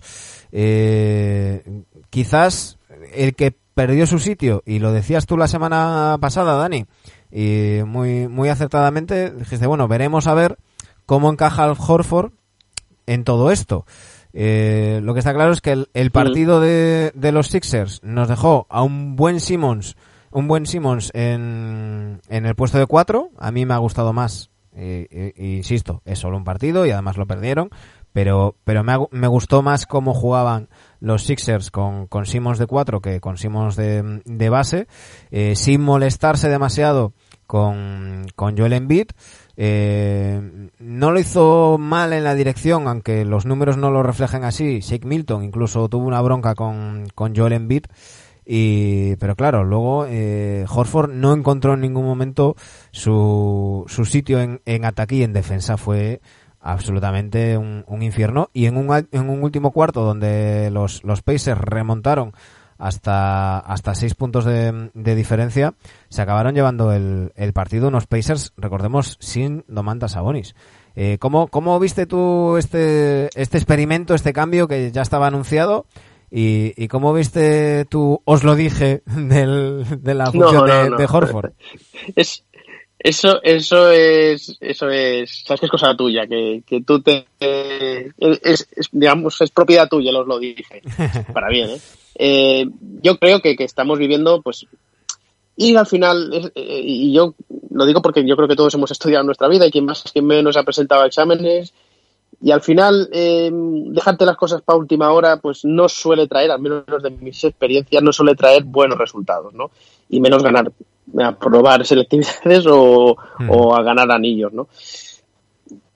A última hora, todo contrarreloj, vale que ha tenido cuatro meses para pensárselo Brown, sin los jugadores, y yo repito lo mismo, y Sergio decía lo, decía o pensaba de otra manera, cambiar los libretos de ataque no es una cosa fácil si además no tienes la plantilla para entrenar. Han tenido muy poco tiempo para que los jugadores asimilen que Simmons ya no va a jugar de uno, ¿no? Además estamos hablando de Shake Milton. Mm. Bueno, Shake Milton es lo que es, un jugador honrado y que llevará el dinero a su casa, pero bueno, no vamos a, no es estar. Yo creo que estamos viendo las últimas bocanadas de Brown. Eh, pensaba que también es cierto que estamos con un solo partido jugado con Simmons de cuatro no vamos a sobrereaccionar, pero sí que está claro que si la cosa no fluye y si se cayese en primera ronda, está claro que Brown no puede seguir en este equipo. Y sobre el debate Simmons en beat, porque yo creo que es otro debate en lo que tienen que derivar los Sixers, eh, a mí cada vez tengo más claro que se han de quedar con uno de los dos. No sé con quién. Ellos decidirán. Yo lo tendría claro, ¿eh? Pero, pero no sé si van a darle otra oportunidad a otro entrenador diferente y que los pruebe con nuevas ideas, como hablábamos con el caso de Pelicans, y, me da que van a ir por ahí, pero, pero Brown yo creo que o cambian mucho las cosas o está sentenciado y el proyecto en Beat Simmons yo creo que se le puede dar un año más y, poco más. Recordemos que este Brown llevó a los Sixers a perder, no sé si dos años casi 70 partidos. Hmm. O sea, que, a veces vivimos de, rentas y este hombre no tiene ninguna renta de la que vivir. y es uno de esos entrenadores que, bueno, ha hecho un cambio de chip porque yo creo que no le quedaba más, pero que este tío es lo que es. Una cosa, Dani, eh, eh, eso era lo que le pedía su dirección deportiva. No nos lo olvidemos. O sea, mm, Brown perdió todos los cambios que perdió porque desde arriba le decían que, que el proceso y, y tal. O sea, no, no, no seré yo quien defienda a Brett Brown en prácticamente nada, pero, pero creo que tampoco hay que ponerle la responsabilidad de las, de, del tanking de, de, los Sixers durante tantos años a, a Brett Brown. Yo creo que, que, su responsabilidad tiene, pues una vez se acaba el, el, el procés, y, y, se les tienen que exigir resultados, yo creo que, que, que no han sabido a, mí los movimientos, y, y, lo hablamos en su día, los movimientos esta última, este último verano tampoco me gustaron. Eh, creo que el equipo salió eh, pues, pues menos, menos fuerte y menos, menos completo de lo que, de lo que era la temporada pasada. Y, y estoy contigo. Yo creo que Simmons y Embiid Mm, me parecen una mezcla. Bueno, vamos a dejar en, en barbecho esta, este experimento de Simons de 4, a ver cuánto dura y cómo se adapta y, demás. Si, si no es la solución y Simons tiene que jugar de uno, eh, está claro que te tienes que quedar con uno de los dos. Ahí ya cada uno que elija lo, lo que quiera. Eh, si se arriesga a tener a un tío sin tiro o, o se arriesga a tener a un tío sin rodillas. Bueno, pues, pues o sin tobillos o, lo que sea. Los, los partidos jugados por Embiid están, están ahí. Eh, habrá que verlo. Mientras tanto, lo que está claro es que todo el procés pues ha servido pues para que de momento los Sixers estén, estén sextos y, y peleando por, por el quinto puesto con, con los Pacers. Porque recordemos que el que quede quinto juega contra previsiblemente Miami, pero es que el que quede sexto juega previsiblemente contra, contra los Celtics. Y, seguimos analizando un poquito. Los Celtics que hicieron un, un primer partido horroroso, sobre todo Jason, Jason Tatum, y un segundo partido donde Tatum vuelve. Eh, hay hay un, un, montón de memes con, con que viene de, del, del corte de pelo y, y demás. Eh, le leía a una, una ilustre Celtic de, de Twitter, Aina Smart, que decía algo así como de si, si Tatum se depila los huevos ganamos el anillo, ¿no? pero no creo que sea para tanto. Pero, pero es curioso porque también hay estadísticas desde que se le cerró la barba también. Hay, hay, a mí me, me alucina en que pierde la gente el tiempo a veces. Pero, pero la imagen de estos Celtics, sobre todo Jalen Brown, en el cierre de, partido, es, es completamente distinta a la del primer partido. Yo creo, no sé si estás conmigo, Dani, que, que, estos partidos, quizás el séptimo y octavo, nos digan más de cómo van a llegar los, los equipos a, playoff que, en estos dos, tres, cuatro primeros, ¿no? Sí, pero de todas maneras, eh, yo no vi tan mal partido el primero de Boston. Al final remontan eh, y están ahí a, punto de ganarle en una jugada muy polémica con Antetokounmpo de, de robarles el partido a Milwaukee. ¿eh? Horroroso Tatum en el primero, pero totalmente horroroso. Y yo lo que le critico a Stevens, que estuve viendo ese partido, pero siéntalo, siéntalo, es que se juega casi todo el segundo tiempo. Pero bueno, mm, y luego fíjate lo que te hacen en el siguiente partido. Yo, eh, fíjate que del este, eh, de los cuatro primeros, que yo creo que ahora mismo sí que son los que tienen opciones de llegar más lejos, a falta del experimento Sixers, yo a Miami los estoy viendo bien, pero es que a Toronto los veo muy bien. Y Boston lo veo ahí, fíjate, entre Miami y Toronto. A mí las sensaciones de Boston me han gustado, me han gustado, ¿eh? eh equipo seguramente iba a decir sin nombre, decir que Boston Celtics no tiene nombre, es para que me ahorquen, pero a nivel de jugadores y demás, entendedme, eh, no se lleva seguramente los focos mediáticos que pueda tener Miami o el entrenador de Toronto o evidentemente ante Tocumpo, ¿no? Eh, bueno, yo fíjate que hasta de Milwaukee yo creo que no han entrado con buen pie en la burbuja, supongo que cambiará la cosa y, tal. Y a mí quien me está dejando mejores sensaciones es Toronto Ratos en el este. En dos partidos, ¿eh? Dos partidos sobre reacción a tope ahora aquí. Acaban de ganar en Miami, por, eh, en Miami no, acaban de ganar Al, a la Florida. del taloncillo de Miami. Tabloncillo, el tabloncillo. tabloncillo, tabloncillo de Miami. Sí, sí, sí, hay, eh, hay que, que, recordar que mientras estamos grabando, ahora mismo son las 22.34 en, en Ogrove. Eh, misma hora en Tarragona, ¿verdad, Dani? Misma hora en Tarragona, más de noche, seguramente. Pues, pues 107-103 ganaron los, los Raptors a, Miami Heat, que apretó el partido hasta el final. Eh, uy, mira, una noticia que no tiene nada que ver con esto, pero te interesa. Mar Márquez pasa por segunda vez por el quirófano. Pero nada, ya estaba, ya estaba planificado, les van a quitar los, los clavos.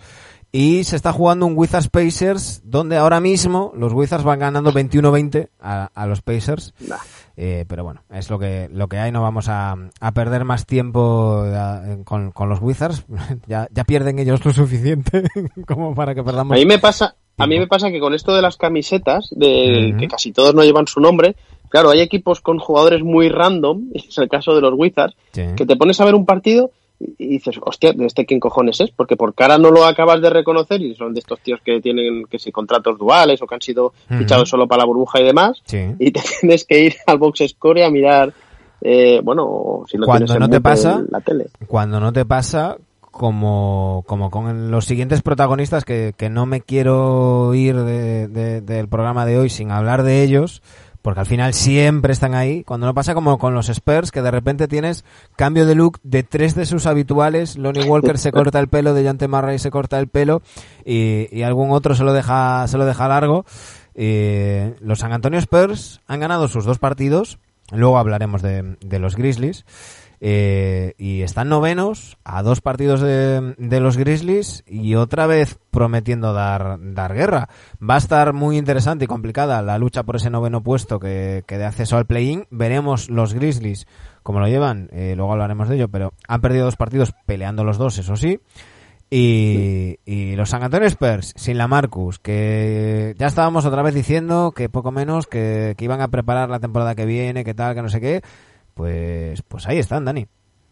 Sí, es que es sorprendente. No dejarán de sorprendernos estos Spurs ni, ni este Popo y yo, yo creo que no se meterán. Pero bueno, eh, eh, más hostias me llevan la vida por pensar de otra manera, ¿no? Eh, de, los cuatro o cinco que andan por ahí abajo, si me dejas resumirlo, lo de Sacramento y New Orleans Pelicans me parece mm, horroroso. Los, sobre todo lo de Kings hasta me parece una falta de, de, profesionalidad en algunos jugadores lo que están lo que están haciendo. De Portland me esperaba más, me esperaba más, sinceramente.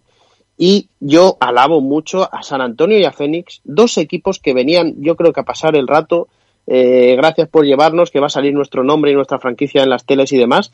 Y me cago en la leche, es que, es que están jugando muy bien, están ganando y se les ve con ganas. Eh, yo estoy viendo muy bien además a, a, Lonnie Walker, que es, que es un jugador que me encanta, que creo que ya lo comentamos y, por si no lo comentamos lo, recordamos. Eh, Lonnie Walker lo conocíamos todos por, por ese pelo que, que llevaba, ese, ese kiki que decía, que decía Guille. Eh, pero, pero bueno, se cortó el pelo y hizo toda una confesión eh, que, que, es importante, que yo creo que además también es importante que eh, jugadores, y lo hemos hablado, en, pues lo hablamos con, con, nuestro amigo Alberto Ramos cuando, cuando hicimos ese especial de, de salud mental en el, en el deporte, es importante que, que, jugadores referentes visibilicen ciertas cosas, ¿no? Lonnie Walker se, se cortó el pelo y, y, y de paso que anunciaba ese cambio de look, anunció que que había sufrido abusos sexuales eh, en su niñez y en su adolescencia y que, el motivo por el que llevaba eh, ese, ese peinado era pues porque bueno para, para protegerse para escudarse para era era de las de las cosas en las que él podía tener algo de control y, y que ahora había decidido dar el paso eh, contarlo compartirlo con, con todo el mundo y, para seguir superándolo, pues, pues otro de los pasos era, era cortarse el, pelo.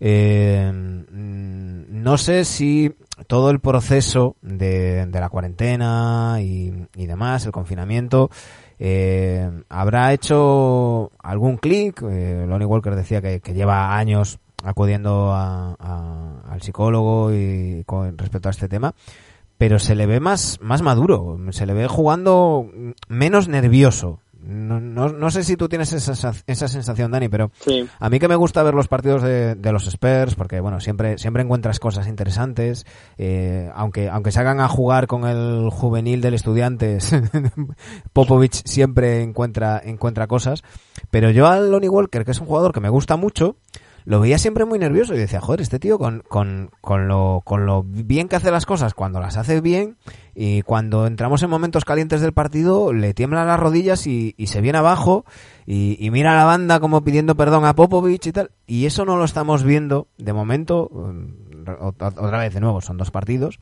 pero eso no lo estamos viendo no lo estamos viendo ahora. Y números aparte a mí las sensaciones que me deja son completamente distintas. Y me pasa lo mismo con Potel por ejemplo.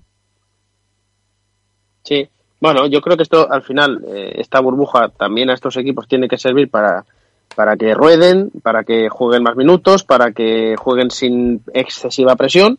Les está saliendo bien, como es el caso de San Antonio.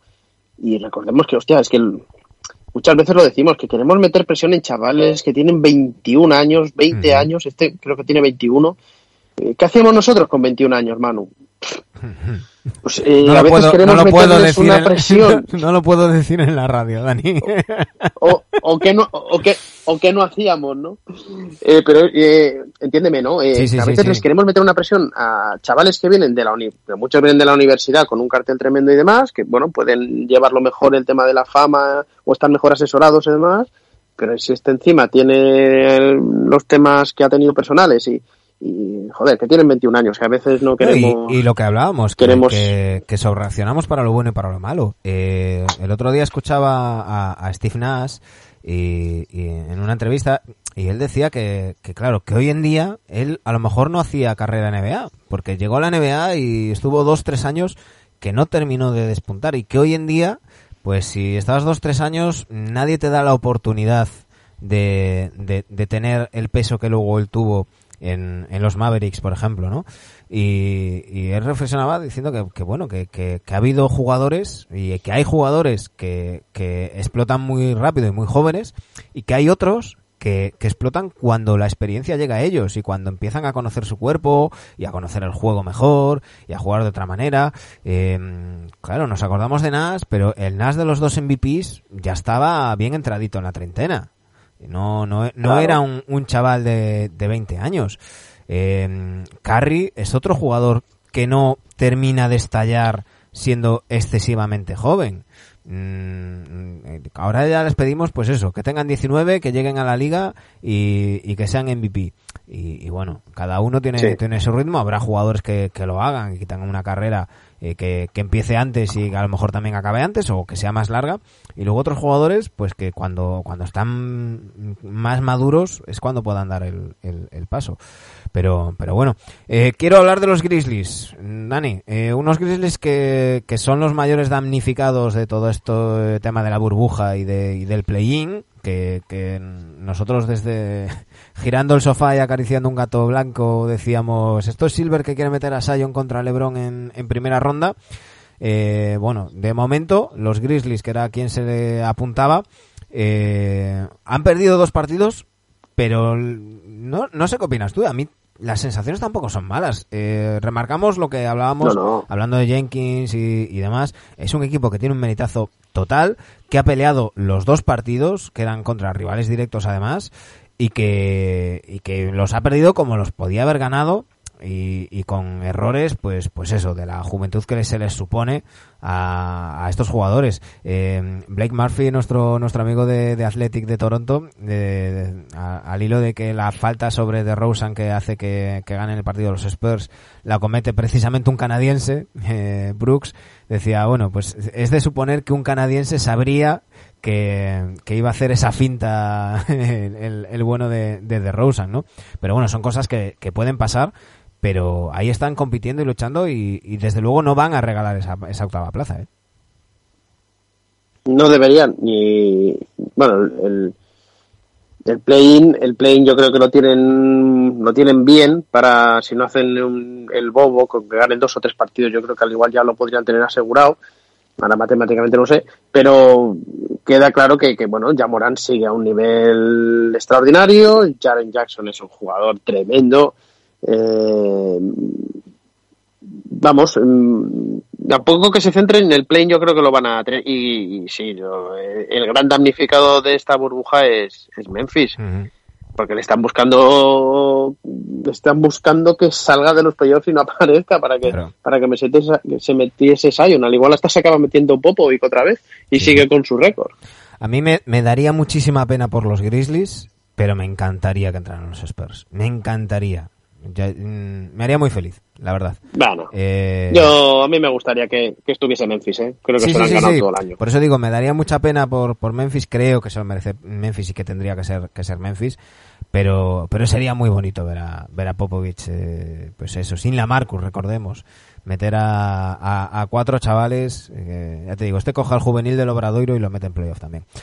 Pero bueno, eh, y, antes de irnos, mm, nos quedan tres cositas. Eh, una la vamos a dejar en barbecho para, para más adelante para ver cómo evoluciona y, y si hay hype, o no hay hype con, con Ball Ball y el Tall Ball de, de, los Nuggets, que de momento en el partido que han jugado no, no ha existido, se quedó en una, una, en una prueba de, de scrimmage. Eh, tenemos que hablar de los Rockets y de ese partido que le ganan a los Bucks. Eh, recogiendo más rebotes los Bucks y quedándose los Rockets por debajo del 40% en tiros, algo que no había pasado jamás. Eh, pero claro, tirando 61 triples los, los Rockets. Hay gente que se emociona mucho con este tema y, que dice que bueno, que, que, que, atractiva propuesta de los Rockets, bueno, depende de lo que uno considere atractivo. A mí ese baloncesto no, no lo considero baloncesto, a mí no me gusta. Y, y nuestro amigo Mario Peña ponía una estadística eh, que, quiero comentar contigo, mm, Dani, y es que el, mayor número de, de, triples intentados en un partido de liga regular de 48 minutos, o sea, sin prórrogas. 61 Rockets esta noche, el segundo 61 Rockets, 61 Rockets, 60 Rockets, 60 Rockets, 59 Rockets, 58 Rockets, 58 Nets, y luego, tres partidos de 57 de los Rockets y tres partidos de 56 de los Rockets. Todos de estas dos últimas temporadas. Eh, veremos a ver si es efectivo o no. Pero a mí me parece, cuando menos arriesgado, fiarlo todo a tu acierto de tres y a, tirar al aro mm, nada más cruzas la, la línea del centro del campo. ¿Cómo, ¿Cómo lo ves tú, Dani? Bueno, lo veo que me parece raro que no estén los Warriors en ninguna de esas listas, ¿no? Porque era un equipo que solo tiraba triples, como había gente que decía.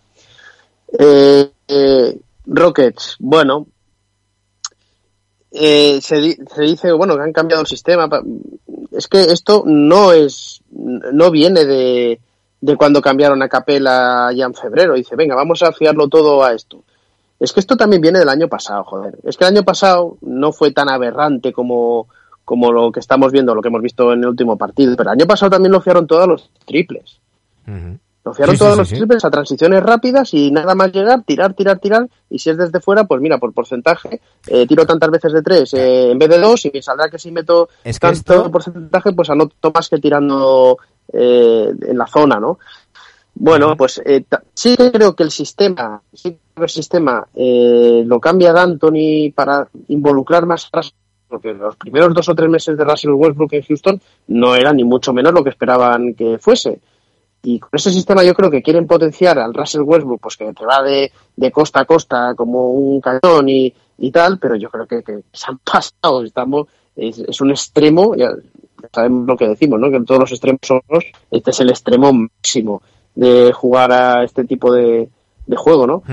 A mí, y sobre todo, si, me, si metería dinero, si, si metería dinero a este equipo, yo le metí antes dinero a un proyecto como Toronto, como Miami, como Boston, ya no hablo de los tres grandes, que a un proyecto de este estilo si van a seguir así. No, no, y sobre todo que, que, lo que hagamos. Primero, que Anthony no tiene cintura ninguna en, playoffs, no sabe hacer ajustes Y, segundo, que, que, detrás de todo esto está la estadística avanzada de Morey y, y ese, ese mantra que ha seguido, ¿no? Pues eh, su estadística avanzada le dice que tirando más de tres que de dos, pues se gana más y, y, y lo lleva al extremo. Su estadística avanzada le dice que cuantos más tiros, eh, da igual el porcentaje, pues, pues si tiras más, al final acabas metiendo más. Bueno, veremos a dónde, a dónde lleva. A mí, mm, independientemente de lo que diga la estadística, eso no me parece baloncesto. A mí, entre otras cosas, me gusta el baloncesto por, por los ajustes que se producen. Evidentemente, mmm, prefiero un partido de NBA, o sea, mmm, antes que de, mmm, de los Warriors y tal, antes que ver a un partido de la NBA de Larry Brown de 80 puntos y, y demás. Pero, pero coño, mm, una cosa es eso y otra cosa es que sea una pachanga de, solteros contra casados, de, en los que solamente se tira, no se defiende, porque, porque además no es ni una jugada elaborada. O sea, es, llego a medio del campo, si puedo tirármela yo, me la tiro yo, si no, se la paso a Westbrook, que se la tire él, y, y si por casualidad estamos los dos bien defendidos, buscamos a PJ Tucker. Y se acabó. Es, a lo que juegan los Rockets y eso es, es insoportable de, de, ver para, para mí. Veremos si les funciona o no veremos. De momento, eh, en toda esta deriva de, de, los Rockets, lo único que han conseguido es una final de conferencia en 2018. Siempre han caído antes en, en otras ocasiones. Veremos hasta dónde llegan en, en, este año. Porque, y aquí ya, ya hilo, antes de, de irnos a, a, comentar las encuestas y, y las votaciones de, de nuestros expertos, eh, van a tener dos grandes rivales en los equipos de, de Los Ángeles. Que si no sucede nada raro, van a terminar primero y segundo y si no sucede nada raro tienen toda la pinta de jugarse la final de, conferencia mm, oeste. ¿Cómo, cómo has visto a, a los equipos de, de, Los Ángeles, Dani? Dos partidos cada uno, dos partidos muy distintos cada uno, enfrentándose en el primero de ellos. Yo creo que los Clippers eh, nos siguen tomando el pelo, como nos llevan tomando el pelo desde, desde octubre, que no les hemos visto en su verdadero potencial, no les hemos visto defendiendo con, con la barbaridad de jugadores defensivos que tienen. No les hemos visto eh, jugando George y, y Kawhi en pleno rendimiento. Yo creo que nos están tomando un poco el pelo. A ver si no se lo toman ellos en, en los playoffs por hacer el, el, capullo tantos meses. Dicho lo cual, me preocupa más Lakers que Clippers. Me preocupa ya, estamos hablando de niveles de finales de conferencia y finales NBA, evidentemente, ¿no? Me preocupa más porque, bueno, mm, sigo pensando que las bajas que tienen, sobre todo la de Ibery Bradley, bueno, Rondo dicen que hasta segunda semana de playoffs no aparecería, pero que lo quiera suplir con gente como JR o como este mm, Dion Waiters y demás, pues fíjate, de todos esos, seguramente el que más está rindiendo es Caruso, uh -huh. que lo está haciendo bastante bien desde el banquillo.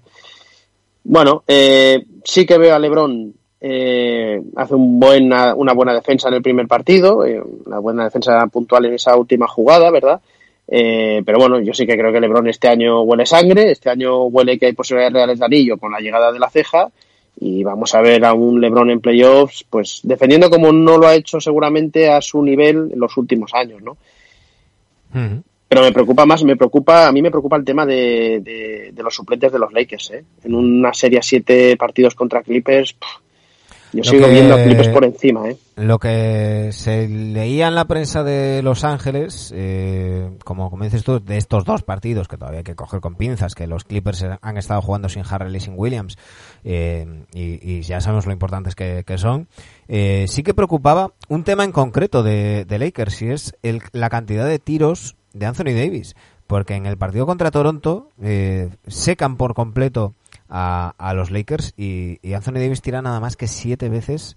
Déjame ver la, chuleta a ver si, si no si no estoy equivocando el, dato, pero leí que, que, siete veces y claro, eh, ahí tienes un problema, ¿no? Si, si tu jugador más importante, y ahora que me den todas las hostias que quieran, pero las, la temporada está ahí, tu jugador más importante de la temporada tira nada menos que, que siete veces, ahí está, efectivamente, siete veces, eh, tres triples y, y, cuatro desde, desde la zona, por mucho que se vaya nueve veces a la, a la línea de tiros libres, que también son pocas, eh, claro, ahí, ahí ya tienes un problema. Sí, sí, sí. Bueno, a ver cómo soluciona Vogel, ¿no? Porque además jugó 35 minutos, no es decir, oye, es que tiró siete veces porque, bueno, y el partido iba regulero y tal, o tenía una molestia y lo senté. No, no, no, no. 35 minutazos. Eh, bueno, lo de siempre. La defensa de los Raptors, ya sabemos que, que Margasol es especialista en, secar a los a los centros rivales y que en general todo el sistema de, de Raptors eh, por culea, si me permitís la expresión, mucho al, al rival. Pero, pero bueno, yo mm, al final volvemos a, a lo de todo el programa, Dani. Eh, son dos partidos y, los equipos de verdad de cara a playoffs lo veremos pues en los tres últimos de este, de este, de este Carranza NBA antes de, de los playoffs. Eh, antes de irnos, vamos a, a repasar eh, las encuestas que os pusimos. Ya sabéis que la semana pasada estábamos con los premios de entrenadores del año. Por cierto, que la asociación de entrenadores, los propios entrenadores han votado y eh, tengo por aquí la chuleta de eh, a quién le han dado el, el premio. No sé si lo, si lo has visto, Dani, o te lo, te lo estoy contando yo. Dilo, dilo tú. Dilo Vale, tú, pues, dilo tú. Sí, sí, la he visto, pero no la tengo así a, a mano ahora. Pues me estoy buscando aquí en, en notificaciones, estoy yendo, yendo para atrás. Mira, eh, han empatado Baden-Holzer y Billy Donovan. Y Nick Nurse se quedó a un voto de que hubiera un triple empate. Los 30, Vaya. vo- los 30 entrenadores de la NBA votan los, el, el premio que, que dan los propios entrenadores al mejor entrenador. Y pues ha producido un empate entre Baden-Holzer y Billy Donovan. Y el, el tercero ha sido Nick Nurse a tan solo un voto de, de estos. Eh, y la semana pasada nosotros os dábamos nuestros nuestros votos a, a- a los premios de la temporada. Os, os pedíamos que votarais en las encuestas. Y si te parece, vamos a hacer el, el experimento de ir comparando lo que ha votado la gente. Aunque por lo que he estado viendo, no lo tengo delante, pero por lo que he estado viendo, creo que salvo en el jugador más mejorado, en el resto hay bastante coincidencia. Y vamos a comparar lo que votaron los, los expertos, los amigos de- del programa en, en ese vídeo de, de YouTube, que por cierto habéis visto mogollón y, y os, damos, os damos las gracias, con, con lo que ha votado la gente. Así que si tienes las encuestas por ahí, vamos, vamos comparando, Dani. Te dejo que empiezas tú dale. y yo te digo. Dale, dale, dale tú. Venga, pues te digo yo, empezamos, hombre, pues vamos con el MVP, ¿no? Vamos de, Venga. de mejor a, a menos bueno premio. Aquí ha salido evidentemente ante Tocumpo, como Pero no podía ser de otra manera. Pero di- atento a los porcentajes. Di- Dime los porcentajes de Anteto y de, y de Lebron. Porque Lebron Eh, segundo. ¿Seguro que los quieres? Sí, sí, sí, sí. Es para que la comparativa quede, quede No, más, más es exacta. que, es que Es que no precisamente ese se me acaba de quitar ahora del móvil. Vale, nada, no, no te preocupes. los- La lo, encuesta. lo busco en, en un segundito. Pero aquí están, aquí está. A ver, aquí Venga. está este señor que se quería ir. 56% Janis, 33% Lebron. En cambio, en el MVP, en el voto de, de- de nuestros amigos expertos, pues 16 votos Anteto, 3 votos Lebron. Bueno, hay- hay más diferencia. Bien. Eh, yo creo que, que, bueno, en este caso lo- nosotros aquí los tres votamos por, por Anteto y, y los argumentos ahí, ahí están. Pues, pues dime, dime el siguiente. Venga, vamos con el entrenador. Primero Nick Nurse, 53%. Y segundo, Baden-Holzer, 26%. En cambio, uy, perdón, voy a beber un segundo. Espera. Minu- minutos musicales. Ya, ya está. Eh, en cambio, Baden-Holzer ni siquiera aparece mencionado en, en- entre nuestros expertos. Nick Nurse se lleva nueve votos y Jenkins se lleva seis. Eh, llevan votos también Vogel, Spoelstra y Billy Donovan, pero Baden-Holzer no. Vamos con el siguiente. Defensivo, ante Tocumpo 46%, Anthony Davis 32%. Aquí la cosa está muy muy parecida. Eh, se lleva más, más votos, eh, pero, pero el porcentaje está similar, porque Anteto se lleva nueve votos, Davis se lleva seis votos, o sea, ahí está la cosa similar, pero ojo, que tienen votos Simmons, Smart, Kawhi y tu amigo. Bueno. Cachondo. Da- da- vamos con el siguiente. Eso Más lo, mejorado. lo votó Eugenio y te lo, te lo ha razonado, ¿eh? Yo ya le dije Sí, que, que le sí, ibas a no, bloquear. no, ya se lo razonaré yo cuando me dejen viajar a Madrid en una barra. Eh, más mejorado eh, ha salido Luca, Luca Doncic con el 41, segundo Adebayo 34%. En cambio aquí es donde hay la mayor diferencia. Nuestros expertos opinan que Van Adebayo es el jugador más mejorado de la temporada, se ha llevado la mitad de los votos y, le sigue muy de cerca Brandon Ingram. Eh, tampoco se lleva tres, eh, tan solo se lleva tres votos, pero Brandon Ingram se queda tan solo dos votos de, de Van Adebayo. Así que bueno, ahí yo ya sabía que aquí iba a haber, iba a haber diferencia porque aquí van a tirar los colores y el esloveño tira, tira mucho. Tira, tira. Sexto jugador, Montreal Harrell 35%, segundo Lou Williams con el 30%. Aquí es otra de las diferencias, es que aquí la cosa está muy igualada entre Montrez Harrell y Dennis Schroeder. Harrell se lo lleva por tan mm. solo dos votos, pero 10 votos Harrell y, y 8 votos Schroeder. Ahí la cosa igualada, pero, pero se va para, para el jugador de, de los Clippers. Y, nos y la última, el rookie, el rookie del año. El rookie del año. Aquí voy a decir los cuatro. Eh, ya Morán con el 92. Segundo, eh, toda mi familia hemos votado por Barrett un 5%. en tercera posición, eh, pues eh, Joe Colón, Joey Colón habrá votado un 3% Kendrick Nunn. Y Bayona no ha enviado ningún voto desde Nueva Zelanda porque Kobe White 0%. Sí, sí, no, eh, aquí, aquí hay unanimidad. Eh, el único premio que, tenía votos unánimes y es que todos nuestros expertos votaron por Jamorant como rookie del año. Bueno, Dani, eh, la semana que viene más, esta semana nos tocará hacer el vídeo de los Wizards, así que, que también nos, nos veremos durante, durante la semana. Aunque, bueno, no sé si, si esperamos a que se queden matemáticamente fuera del play-in o cómo va la cosa. Eh, cuando se pueda lo haremos. Ahí estaremos. Por cierto, una última. Dime. Primer triple de Bol Bol en la historia NBA. Uh, Acaba de anotar un triple de Bol Bol. El hype is coming. Yo, sin, sin hype, porque es un jugador que creo que puede mm, que depende mucho de su físico, igual que cuando hablamos de Sion hablamos en un sentido, yo creo que, que el de Bol Bol es en el opuesto, que es demasiado frágil físicamente y, eh, tengo muy entre comillas la carrera NBA que puede hacer ese jugador, pero me encanta. Con el tamaño que tiene y el talento que tiene las cosas que hace, la verdad es que yo disfruto mucho viéndolo. Y, aparte me recuerda a su padre y, era un jugador Pues a ver si lo ves si lo ves más de los 10 minutos o 7 que jugó el otro día. de momento lleva 3, ¿eh? Sí, sí, no, pero no, no creo que de momento deba de pasar de esa cifra. Yo creo que hay que que pues igual que te decía antes que yo a año lo pondría suplente, yo a Volvol le razonaría, le racionaría mucho los minutos, ¿eh? Yo iría dándole minutos poco a poco, ese físico tiene que ir adaptándose y, prefiero que lo haga muy bien en pocos minutos y que me pida más que, quizás quemarlo demasiado demasiado pronto y, yo creo que, que hay que recordar que estos son esta es su primera experiencia en NBA y después de un año prácticamente de baja bueno, dejémosle que vaya, que vaya cogiendo ritmo y que se vaya adaptando a jugar con los mayores y, no tengamos prisa, no sobre reaccionemos ni en un sentido ni en el otro, dejemos a, hay que, como decía el Fari, deja que los chavales, no sé qué, ¿no? Pues...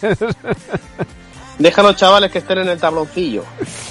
Pues eso, dejemos que, que, juguemos. De momento, vamos a tener Carranza NBA toda, toda esta semana, además con horarios muy buenos. Eh, son las 11 de la noche cuando estamos terminando este capítulo 258. Madre mía, por eso sé que no quería estar hasta las 11. Y, ya hemos tenido, ya tenemos un partido terminado y dos partidos que se acercan al descanso. Estaremos pendientes durante toda la semana y volvemos el lunes que viene con ilustre invitada, que, además nos, nos, ha alegrado mucho saber que, que, es oyente del programa. María Boto estará con nosotros la semana que viene. Eh, aquí estaremos eh, esperemos que con Sergio, a ver, a ver si se apunta o no, Dani. ¿Tú te vas a pedir la baja en las vacaciones? Mira, mira, yo, ¿tú sabes que estoy haciendo paternidad ahora? Ah, no. Estoy de, no voy vacaciones, estoy haciendo de permiso de paternidad. Ah, bueno, bien, bien. Que no son vacaciones, pero en el, trabajo me decían, bueno, disfruta las vacaciones. No, una mierda. Si estoy aquí no, no, no, Es imposible. Responsabilidad y dando ejemplo, como tiene que ser. estoy muy orgulloso de ti, Dani. No, bueno, es eh, que legalmente me tocaba, no es que lo haya pedido. ya la jodiste. Está mejor, con, lo, está mejor en el trabajo. Con lo bien que habías quedado. Bueno, pues la semana que viene hablamos. Un fuerte abrazo, Dani. Adiós, adiós. Y a todos los que nos escucháis, ya sea vía iBox, iTunes, Spotify o YouTube, muchísimas gracias por estar ahí. Ya sabéis, nos podéis seguir durante toda la semana en arroba rc en Twitter, arroba rc en Instagram. Y si nos queréis echar una mano y llevaros una camiseta Nevedicta y pronto tazas patreon.com barra nbadictos. Buena semana.